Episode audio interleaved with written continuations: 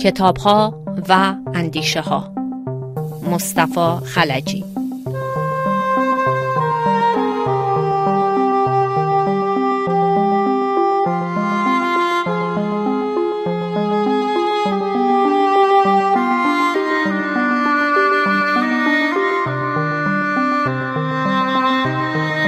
تونی موریسون نویسنده آمریکایی آفریقایی در 88 سالگی درگذشت درباره آثار این نویسنده گفتگو می‌کنیم با آقای دکتر عباس میلانی نویسنده و پژوهشگر ساکن آمریکا. آقای میلانی از تونی موریسون به عنوان اولین زن آمریکایی آفریقایی نام برده میشه که تونست در سال 1993 جایزه معتبر نوبل ادبیات رو به دست بیاره. آیا این توصیف درباره تونی موریسون بیانگر همه اهمیت این نویسنده هست یا خیر؟ به گمان من نیست. برای اینکه هستم کسانی که جایزه نوبل گرفتن و کار چندانی در زمینه ادبیات نه کرده بودن یا نه بعدش کردن. تونی موریسون به گمان من در واقع ندای وجدان اغلب خفته جامعه آمریکا بود. در مورد فجایعی که در دوران بردهداری اتفاق افتاد در مورد فجایعی که نجات پرستی به بار آورده و میاره. و اینکه این فجایع گاه به شکل عیان هستند و گاه به شکل داستانها و باورها و صدمه های روانی که به این انسان ها خورده و ما در خیابان هر روز میبینیمشون اونها رو به تکون دهنده ترین شکل و زیباترین شکل و پیچیده ترین شکل بیان کرد. یعنی جایگاه به گمان من تاریخی ویژه‌ای داره و اینکه مرگش در امروز اتفاق افتاده یعنی در روزهایی که مسئله نجات پرستی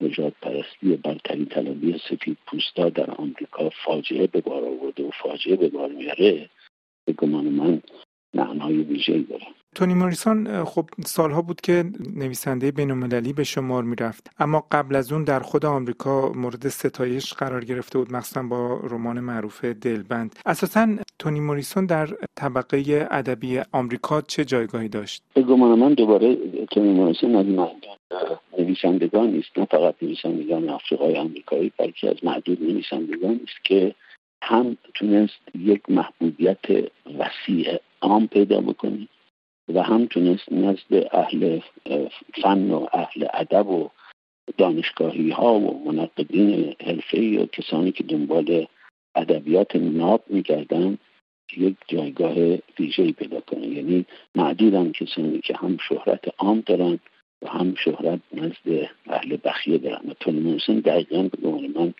این کار رو کرد.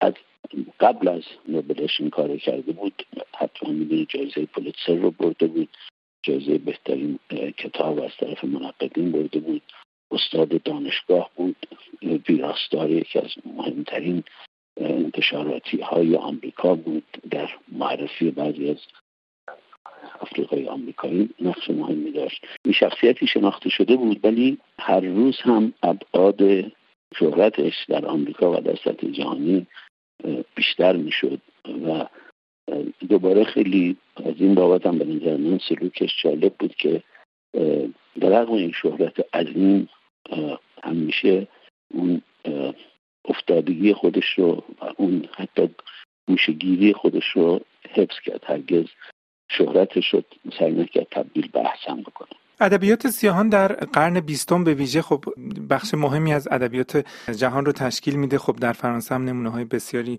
وجود داره مثل مثلا ام سزر الان ادبیات سیاهان در آمریکا در چه وضعیتی هست؟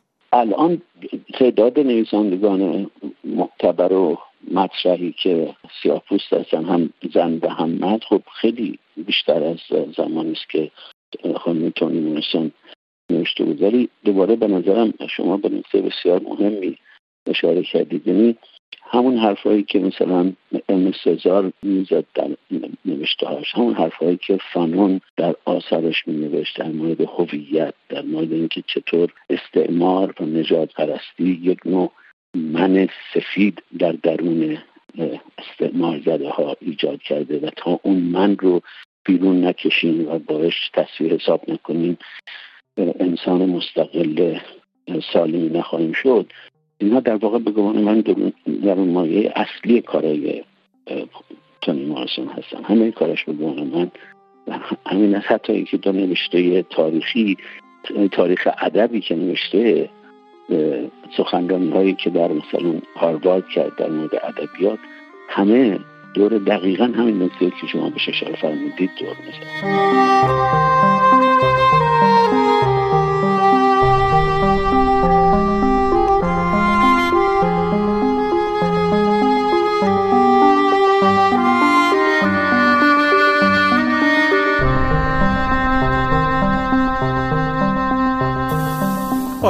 نویسندگان در ایران ترجمه و منتشر شده از جمله تونی موریسون که خب مترجمان مختلف ترجمه های مختلفی از آثار اون رو در اختیار خوانندگان قرار دادن. اساسا ایرانیان برخوردشون با این گونه نویسندگان به چه صورت بوده و چه دریافتی داشتن ازشون؟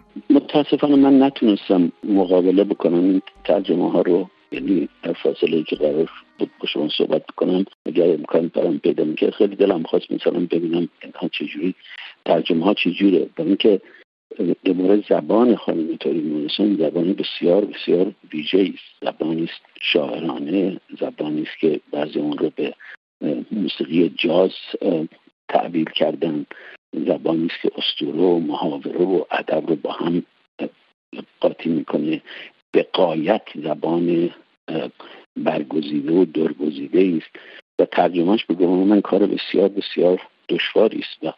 و اگر با استقبال نشده برای من تعجب آوره. برای اینکه مسئله هویت مسئله استعمار زدگی مسئله هویت تحمیل شده چه هویت ایران باستان چه هویت اسلام ناب چه هویت قلب زده الان مسئله مبتلا جامعه ایران دیگه و بوده برای صد سال اخیر. و تونی مورسون دقیقا اونجا انگوش گذاشته که برای ما بایستی جالب باشه. و اگر استقبال نشده اونچنان که باید شاید یه مقداری در دشواری برگردوندن زیبایی کارش بوده. اشاره کردین که تونی موریسون در زمانی درگذشته که به واسطه به ویژه اظهارات اخیر دونالد ترامپ یک تنش‌های جدیدی به وجود اومده در جامعه آمریکا. روشنفکران آمریکایی یا روشنفکران خارجی در آمریکا این روزها دقیقا چه فکر می‌کنن؟ حالا من همه رو نمی‌دونم چه فکر می‌کنم ولی به عنوان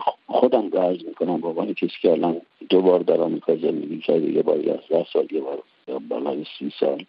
درس داده درس خونده. من هرگز جامعه آمریکا رو با این به این التحاب و با این رویه آشکارا نجات پرستانه از طریق دستگاه دولت هرگز ندیدم.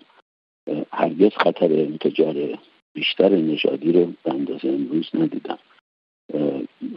و برای من واقعا هم تاسف انگیز هم گمانم برای جامعه آمریکا خطرناک نمیشه رئیس جمهور آمریکا حرفهایی بزنه که ازش میشه قطعا استنباط های نجات پرستانه کرد.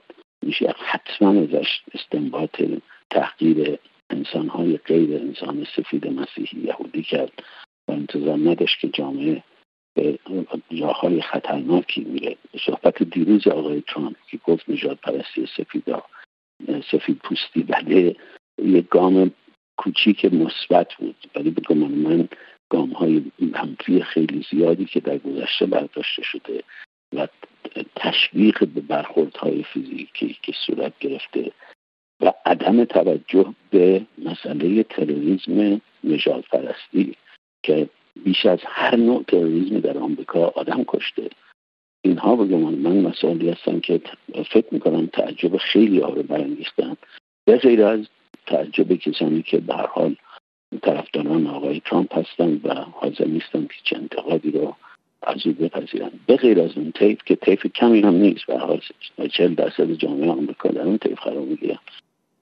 به غیر از اون تیف تا اونجایی که من آشنا هستم همه هم احساس خطر می‌کنن هم احساس تأسف می‌کنن هم احساس التحاب می‌کنن و احساس می‌کنن که دموکراسی آمریکا به من به طور جدی در یک دراهی قرار گرفته و باید سریع سعی بکنه که به دور از جای نجات پرستی و تحقیر مهاجرین و تحقیر هر کسی که برای سفید مسیحی یهودی هست اگر این گام رو برنداره به اون آینده خطرناکی در انتظار جامعه آمریکاست سپاسگزارم از شما عباس میلانی نویسنده و پژوهشگر ساکن آمریکا.